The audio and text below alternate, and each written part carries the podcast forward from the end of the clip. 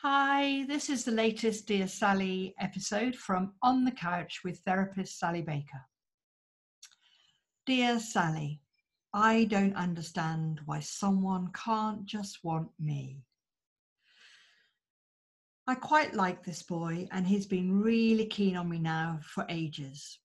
He says I tick boxes for him he never even knew he had. And even if another hot girl came along, his head would not be turned. It's so nice to hear all of those things, of course. But there was always a part of me that kept telling him not to promise more than he could deliver, and that maybe he should stop making these big declarations to me let us take everything more slowly. But he kept on saying no and that I'm the one for him. So now I've let my guard down a little and started to allow myself to really care about him more and more.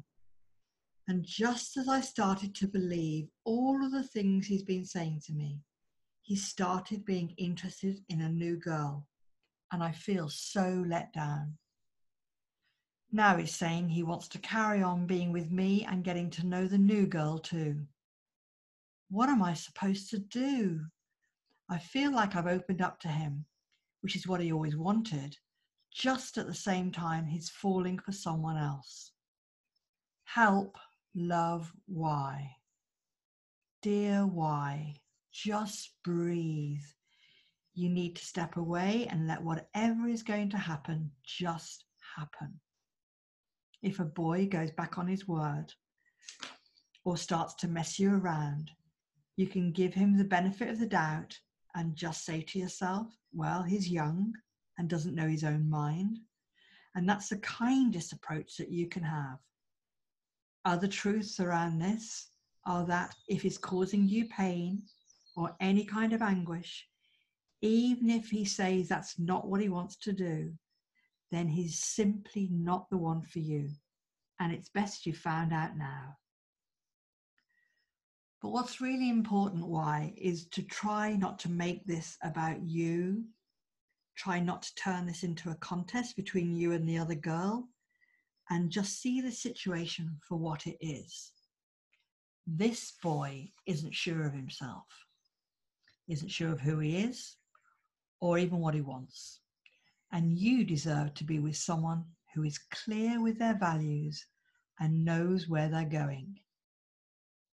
If you rely on someone like him to stand by what they say, then you're bound to be disappointed it's not even about him being disloyal or about him being a bad person.